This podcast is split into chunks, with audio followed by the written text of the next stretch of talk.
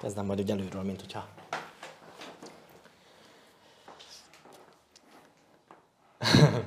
Hello, Petro István vagyok, üdvözlök új csatornámon. Most Marcellal csinálunk még egy videót. Ezt, ezt mi zsinórba egymás után csináljuk ezeket a videókat, de ti megtekintés szempontjából nem így fogjátok őket látni. Valószínűleg ez pénteki lesz majd, mert hogy a ilyen riportokat azokat péntekre tervezgetem. Szia Marcel!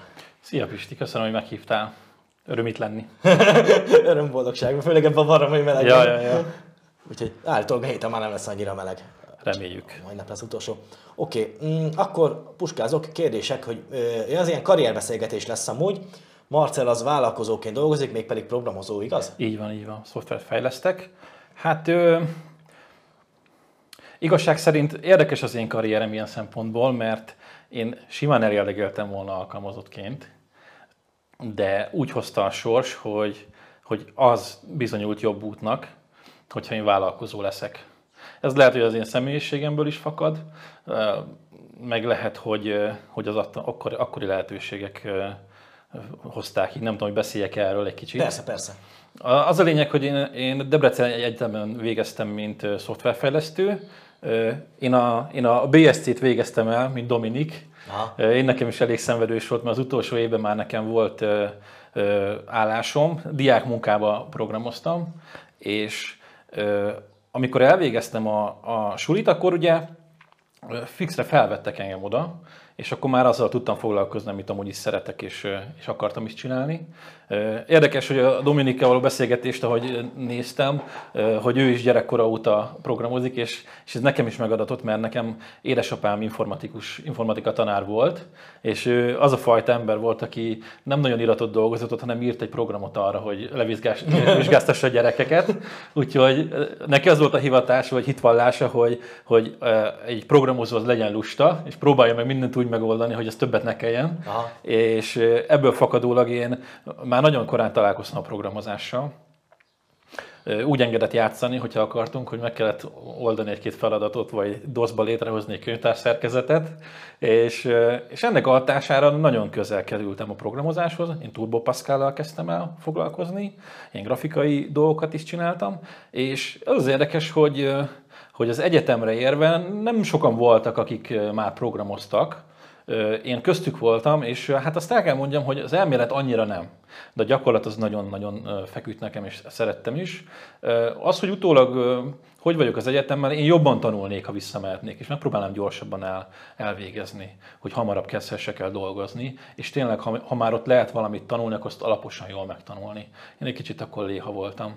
Na de visszatérve a munkára, nem sokáig dolgoztam ott a cégnél, sajnos megszűnt, nem feltétlenül anyagi dolgok miatt, hanem ott szét esett a vezetői brigád, és keresni kellett egy másik munkáját. Akkor kerestem egyet, ahol két hónapig dolgoztam. Aha. Az volt ott a fő problémám, hogy aki engem felvételiztetett, az, az nagyon szimpatikus volt az a srác, és mondom, de jó, jövök, akkor tanulhatok tőle, mert egy ő egy senior, én akkor most kezdőként tanulok, és kiderült, amikor az első munkanapomra mentem, hogy ő maga helyett felvételiztetett. Oh. Tehát én lettem a legokosabb a cégnél. Na most ez nekem nem tetszett, mert a felelősség is, meg a szakmai szempontból is, meg, meg elérhetőség szempontjából is én voltam a leg, legmagasabb szinten. Hát két hónapig bírtam ezt a dolgot, és mivel voltak megkeresések egyéb helyekről, barátoktól, stb., azt mondtam, hogy belevágok én ebbe, és megnézzük, hogy mit tudok kihozni belőle. Hát itt tartok, most 8 év eltelt, Aha. és azóta is vállalkozóként programozok. És ez a, még mindig ilyen leginkább ismerettség alapján barátoknak, vagy pedig ez, ez jó kérdés, mert ha baráti körből jön, akár egy, egy második, harmadik vonalas ismerős, vagy az ő ismerőse, általában így, vagy ajánlások útján, de akivel együtt dolgozok, abból valamilyen szinten ismerős, barát, jó kapcsolat lesz. Hmm. Tehát nekem van olyan ügyfelem, akivel már amióta vállalkozó vagyok, azóta együtt dolgozok. Tehát ezek megmaradnak ezek a kapcsolatok, és nekem nem nagyon szükséges sok vásárló. Tehát ha egy évben jön egy-két új valaki, akkor az nekem egy ilyen standard dolog. Milyen jellegű dolgokkal foglalkozol, olyan adatbázis jellegűek, vagy? Régebben weboldalazással kezdtem, de az a piac egy picit úgy, tehát megszaporodtak azok a nem egyetemet végzett, akár otthon tanult emberek, ez nem jelenti azt, hogy, hogy nem lehet jól megtanulni ezt, csak az a baj, hogy, hogy ők olyan apróságokra nem figyelnek oda, mondjuk, mint biztonság, vagy a, ha nagyon nagy a terhelése egy szoftvernek, egy weboldalnak, akkor működjön ugyanúgy. Mm. Én ezekre odafigyelek, és sajnos a, a, a vevőkör sem igényli azt. Tehát nem tudom nekik elmagyarázni feltétlenül, hogy miért kerül többe az, hogy én egy normál helyzetben még biztonságosabbá teszem a, a weboldalát. Ott baj esetén jön a, a mhm. kérdés, hogy na most mit csináljunk. És sajnos a piaci árak azok így csökkentek ezáltal, tehát sok a konkurens. Ezért el, elmentem egy olyan irányba, ami talán kisebb konkurenciával van, és az én nekem is jobban fekszik, tehát nem pixeleket tologatok, és nem az ügyfélnek színeket változtatok meg, hanem mondjuk egy, egy gyár irányítással kapcsolatos szoftvert, mondjuk egy érintőképernyős munkalejelentési szoftvert is mondhatnék, de mondhatok olyat is, amikor mondjuk egy, egy kollégával együtt, aki a hardware hozza, mondjuk lézeresen mérjük, hogy egy termék, amikor lejön a, a futószalagról, hogy akkor történt egy gyártás, egy végleges gyártás, és az adatbázisba lementjük, és akkor kimutatásokat csinálunk real time, hogy hogy áll a gyártás az adott igényekhez képest. Ezeket szeretem. Aha. Meg hát részvényelemző programokat is szeretek írni, ha úgy van. Akkor így a érdeklődésünk az eléggé egybevágó a részvények oldaláról is, meg ezek, amiket mondtál, az meg az én mérnöki Igen. múltamban, ezek nagyon-nagyon. Így, már amikor régebben beszélgetünk, akkor is felcsillant a szemem, csak most így rá kellett jönnöm, hogy ja, én most abba hagytam azt a vonalat, az Igen. ilyen gyár, gyártás lejelentéses dolgok, meg ilyesmik, azok nekem nagyon tettettek annak idején is, meg szerettem ezt az irányt, és, és, és az igen. így abszolút hasonló. Izgalmas dolog, igen. Oké, okay, és hogy tetszik neked a vállalkozói lét amúgy? Hogy éled Most én úgy szoktam megfogalmazni, hogy amikor alkalmazott vagy, ugye sokszor azt gondolják az emberek, hogy a vállalkozói az egy szabad világ, ami egyébként így is van, de amikor alkalmazott vagy, van egy főnököd. Uh-huh. Hogyha vállalkozó vagy, akkor van 10-15, aki éppen az adott projektek, aktív projekteken ott van veled. Tehát nehéz megfelelni mindenkinek a jó minőségű terméket legyártani, ugye mindenkinek azonnal kell olcsón, jó minőségbe, na most ez egyszerűen nem megvalósítható. Aha. Az utóbbi években elértem oda, hogy figyelembe veszik azt, hogy az én árazásom miért olyan, amilyen. Tehát azt kell mondom, hogy az átlagnál magasabb fizetséget kérek dolgokért. Aztán mindig kiderül, hogy amúgy még azért bőven van keret, mert például vannak külföldi munkák, ritkábban, meg vannak olyanok, amikor alvállalkozóként dolgozók külföldi, tehát ott azért brutális összegek mennek. Ilyen szempontból a vállalkozói lét jó, tehát nagyobb a skálázási lehetőség, amit mondjuk fizetésként meg tudsz kapni, Aha. mert alkalmazottként azért nagyon lassan tudsz haladni a ranglétrán. Persze nagyobb is a kockázat, illetve nincs, aki elvigye helyetted a valahét, ha valami gáz van. Mm. Úgyhogy ez egy kockázatos dolog, bele lehet szokni. Az én személyiségem ez talán ez jobban fekszik, mert változatosabb a munka, illetve a szabadság az, hogy én például, ha eltervezem, hogy ma ide jövök Pistihez beszélgetni, akkor ezt meg tudom tenni, és nem kell elkéreckedjek, csak a feleségemtől. Oké. okay. Hány éves csinálod ezt? Hát most augusztusban lesz 8 éve, hogy nekem hivatalos bejegyzett vállalkozásom van, úgyhogy telik az idő, igen. És ő otthonról dolgozol, vagy van valamelyre irodád? Hogy néz ki, amikor reggel mondjuk Aha. munkába mész? Hát ha munkába megyek, az körülbelül egy picivel hosszabb, mint hogyha a konyhába mennék ki, mert van otthon berendezve nekem egy kis iroda, ahol, ahol tudok dolgozni. Ez kézenfekvő volt akkor, amikor még nem kiabáltak otthon a gyerekek, Aha. és a csöndes munkalégkör ezt meg tudtam teremteni. Most egy picit nehezebb. Próbálkoztam azzal, hogy irodába megyek, próbálkoztam azzal, hogy valahova mondjuk akár egy kávézóba elmegyek dolgozni. Nem rosszak egyébként, de Nekem, én, nekem az a, a hitvallásom, hogy én szeretem nem csak a bevételeimet növelni, hanem a kiadásaimat is csökkenteni. Tehát én azért, hogy egy, mondjuk egy irodát fizessek, csak azért, hogy, hogy ott legyek és az ottani internetet pluszba fizessem, a rezsit fizessem, én ez nekem nem tetszik annyira. Ez most egy átmeneti időszak, hogy a gyerekek mondjuk kicsit megnehezítik a koncentrációt, de én ezt úgy fogom fel, mint valami kihívást, hogy ezt megoldjam. Aha. Úgyhogy otthonról, otthonról, igen. És hogy néz ki egy átlagos napod akkor? Az átlagos napom az úgy néz ki, hogy hogy e, az otthoni dolgokat elvégzem, mint mindenki, tehát a reggeli készülődést, és én úgy veszem, mintha én munkába mentem volna, tehát bemegyek az irodába, bezárom az ajtót, és én ott átváltok egy olyan módba, mintha elmentem valahol dolgozni. Tehát onnantól a telefonálások, a programozás, én ugye a listák alapján végigmegyek, tehát szeretek szisztematikusan haladni a feladatokkal, és hát ami a nehézség ugye az elszabadulás, tehát itt jön a vállalkozói létnek a, nehézsége, hogy egy alkalmazott négy órakor lelép. Aha. Itt viszont nem feltétlenül, és ráadásul én olyan vagyok, hogyha egy feladat nincs kipipálva, amit én szeretnék megoldani, akkor addig görgetem ott, mármint nem az időben előre, hanem addig próbálok vele hadakozni, amíg meg nem tudom oldani. Tehát nehezen jövök már ki ebből az állapotból, de, de egyébként ezt arra is tudom fogni, hogy nem kell utazzak, és akkor elfordítom a munkára az időt. Hát egyelőre ez a napi nyolcas munka mennyiség ez megvan. Nekem az a tervem, hogy nem bevétel növekedést próbálok elérni, hanem munkaidő csökkenést ugyanaz a bevétellel tartva. Nekem ez a koncepcióm a jövőt nézve. Aha, az is egy... Szerintem valahogy ugyanaz a, a, a kettő. Most a részvény visszavásárlási programok jutottak eszembe. Aha, aha, igen, a, igen. A, hogy jöttek neked az életedbe a befektetések amúgy?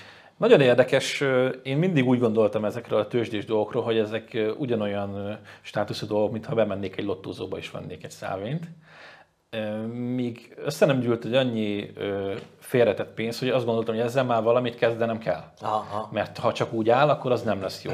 És egy barátommal beszélgettem, sőt többel is, és akkor, akkoriban nagyon jöttek ezek, hogy részvény, mondom, gyerekek, hagyjatok már ezzel a részvényes dolgokkal, nekem ez, ez nem hiányzik, és én decemberben minden ö, évben szünetet veszek ki, az a téli pihenőm, és akkor jött ez a szakasz, és volt időm belemélyedni.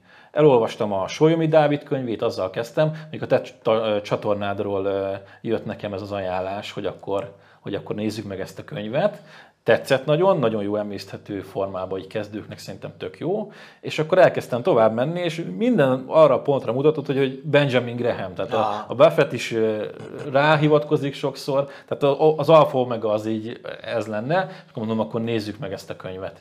És akkor ezt a könyvet végigolvasva meg a Solmi Dávid könyvet végigolvasva jött nekem az a tudásanyag, amire már azt mondom, hogy hát gyerekek, ez, ez, ennek azért van valami alapja, nem csak ez, hogy most fogadok erre, és akkor vagy lesz valami, vagy nem. Tehát, hogy, hogy van értelme a befektetésnek.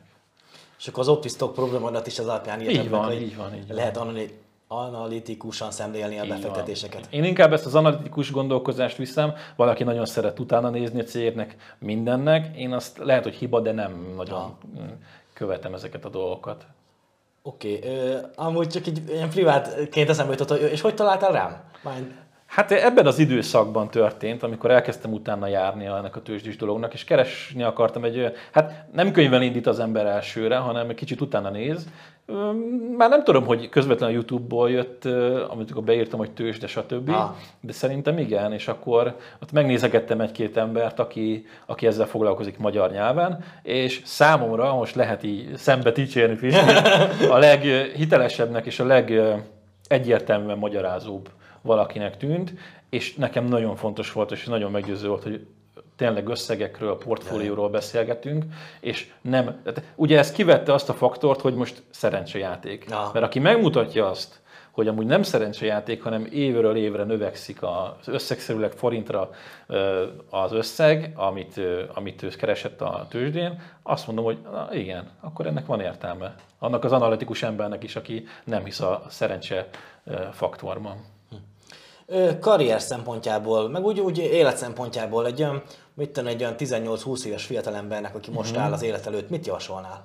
Hát tanuljon. Szerintem a tanulás az nagyon fontos. Én a bulizással töltöttem ezt az időszakomat, ezt sajnálom. Én azt gondolom, hogy, hogy annál nagyobb buli nincsen, mikor mondjuk megtanulsz egy olyan szakmát, egy olyan tudást szerzel, amivel hosszú távon magadnak biztonságot teremthetsz, anyagi szempontból is, jól tudod magad benne érezni, és akkor nem egy-két évig nyomatod neki ezerre, ja. hanem úgy hosszú távon lesz egy, egy, egy általános biztonságérzeted. Én ezt gondolom, ilyen szem, anyagi szempontból, illetve keresni kell azt, hogy mi az, amiben jó tudsz lenni, jól tudod magad érezni, és mondjuk, hogy mivel tudsz segíteni. Tehát azért ez egy nagyon fontos dolog. Kutatások is bizonyítják, hogy az az ember, aki szívesen segít a másiknak, a sokkal elégedettebb és boldog tud lenni. Nem amiatt, mert visszakapja, hanem azért, mert az alapvetően az ember az egy olyan lény, aki közösségben és egymás segítve, tehát csoportosan tud, tudja jól érezni magát. És azért sokszor belekerül az ember egy olyanba, amikor magának hajszolja a dolgokat, hogy elér egy pontra, megvan az anyagi függetlenség, mondhatjuk úgy, de egy nagyon beszűkült, nagyon boldogtalan életbe találja magát, amiből talán nehezebb kikecmeregni, mint, mint anyagi függetlenséget teremteni magadnak. Úgyhogy én a, a, a lelki, a, a szellemi és a, és a pénzügyi tudatosság szempontjára is felhívnám a figyelmet, aki kezd. Vannak nagyon érdekes, vannak olyan fiatal emberek, akivel találkoztam, aki nagyon érett ilyen szempontból. Tehát van kivétel, mert azért azt látjuk, hogy a bulizás megy, meg a tiktokozás, meg a nem tudom mi, de van olyan, találkoztam a, vállalkozási életem során, akik lát, látszik, hogy komolyabban veszik ezek a dolgokat, mint, mint én most. Ah. Ez, olyan hosszú beszélgetés lehetne ebből még nagyon, így, így nagyon. lehozni, én is nagyon szeretem az ilyen kicsit az ilyen lelki hátterét, filozófiai hátterét a dolgoknak. Ö, majd ki majd lehet ilyet lehet. Tart, Nyitott vagyok Csinálunk ilyen műsort is. Úgyhogy meg én nekem most ez a szabadságos dologról jutott eszembe, hogy, hogy például nagyon nem gondoltam volna, hogy például múlt héten Dominikkal, hogy csináltam a, a beszélgetést, nekem az is nagyon jól esett, úgy, mint érzelmileg is, meg most mm. így veled is például én nem, nem is gondoltam sokáig, hogy most én, én ilyen jellegű műsorokat is akarok majd csinálni, másoknak a dolgait így mond megismerni, gondolkodás módját megismerni, és, és, és megmondom Frankut, hogy tetszik, úgyhogy lehet, hogy ez kicsit ilyen szervesebb része lesz majd a csatornának a jövőt nézve. Úgyhogy oké, okay. van-e még esetleg valami, amit szeretnéd elmesélni? Hát rengeteg dolgot tudnék még mesélni, tehát mint látszik azért el tudok veszni a részletekbe is, meg így nagyságrendileg is nagy dolgokba is, nagy ívű dolgokat is tudok mondani. Én nem tudom, hogyha ha van rá lehetőség, akkor legközelebb is, és akkor egy-egy dolgot akár ki is tudunk fejteni, akár egy ilyen szeretét ezeknek a dolgoknak. Jó, rendben. Meg hogyha érdeklődés is van rá, akkor majd írjátok le, milyen jellegű beszélgetés lenne, mondjuk igény vagy hasonló. Oké, okay. akkor szerintem búcsú, jó. És akkor könnyes, könnyes búcsú. Köszönöm a lehetőséget, remélem még lesz rá, hogy dumáljunk egy kicsit. Köszönöm, hogy eljöttél, meg köszönöm, hogy megnéztétek a videót. Sziasztok! Sziasztok!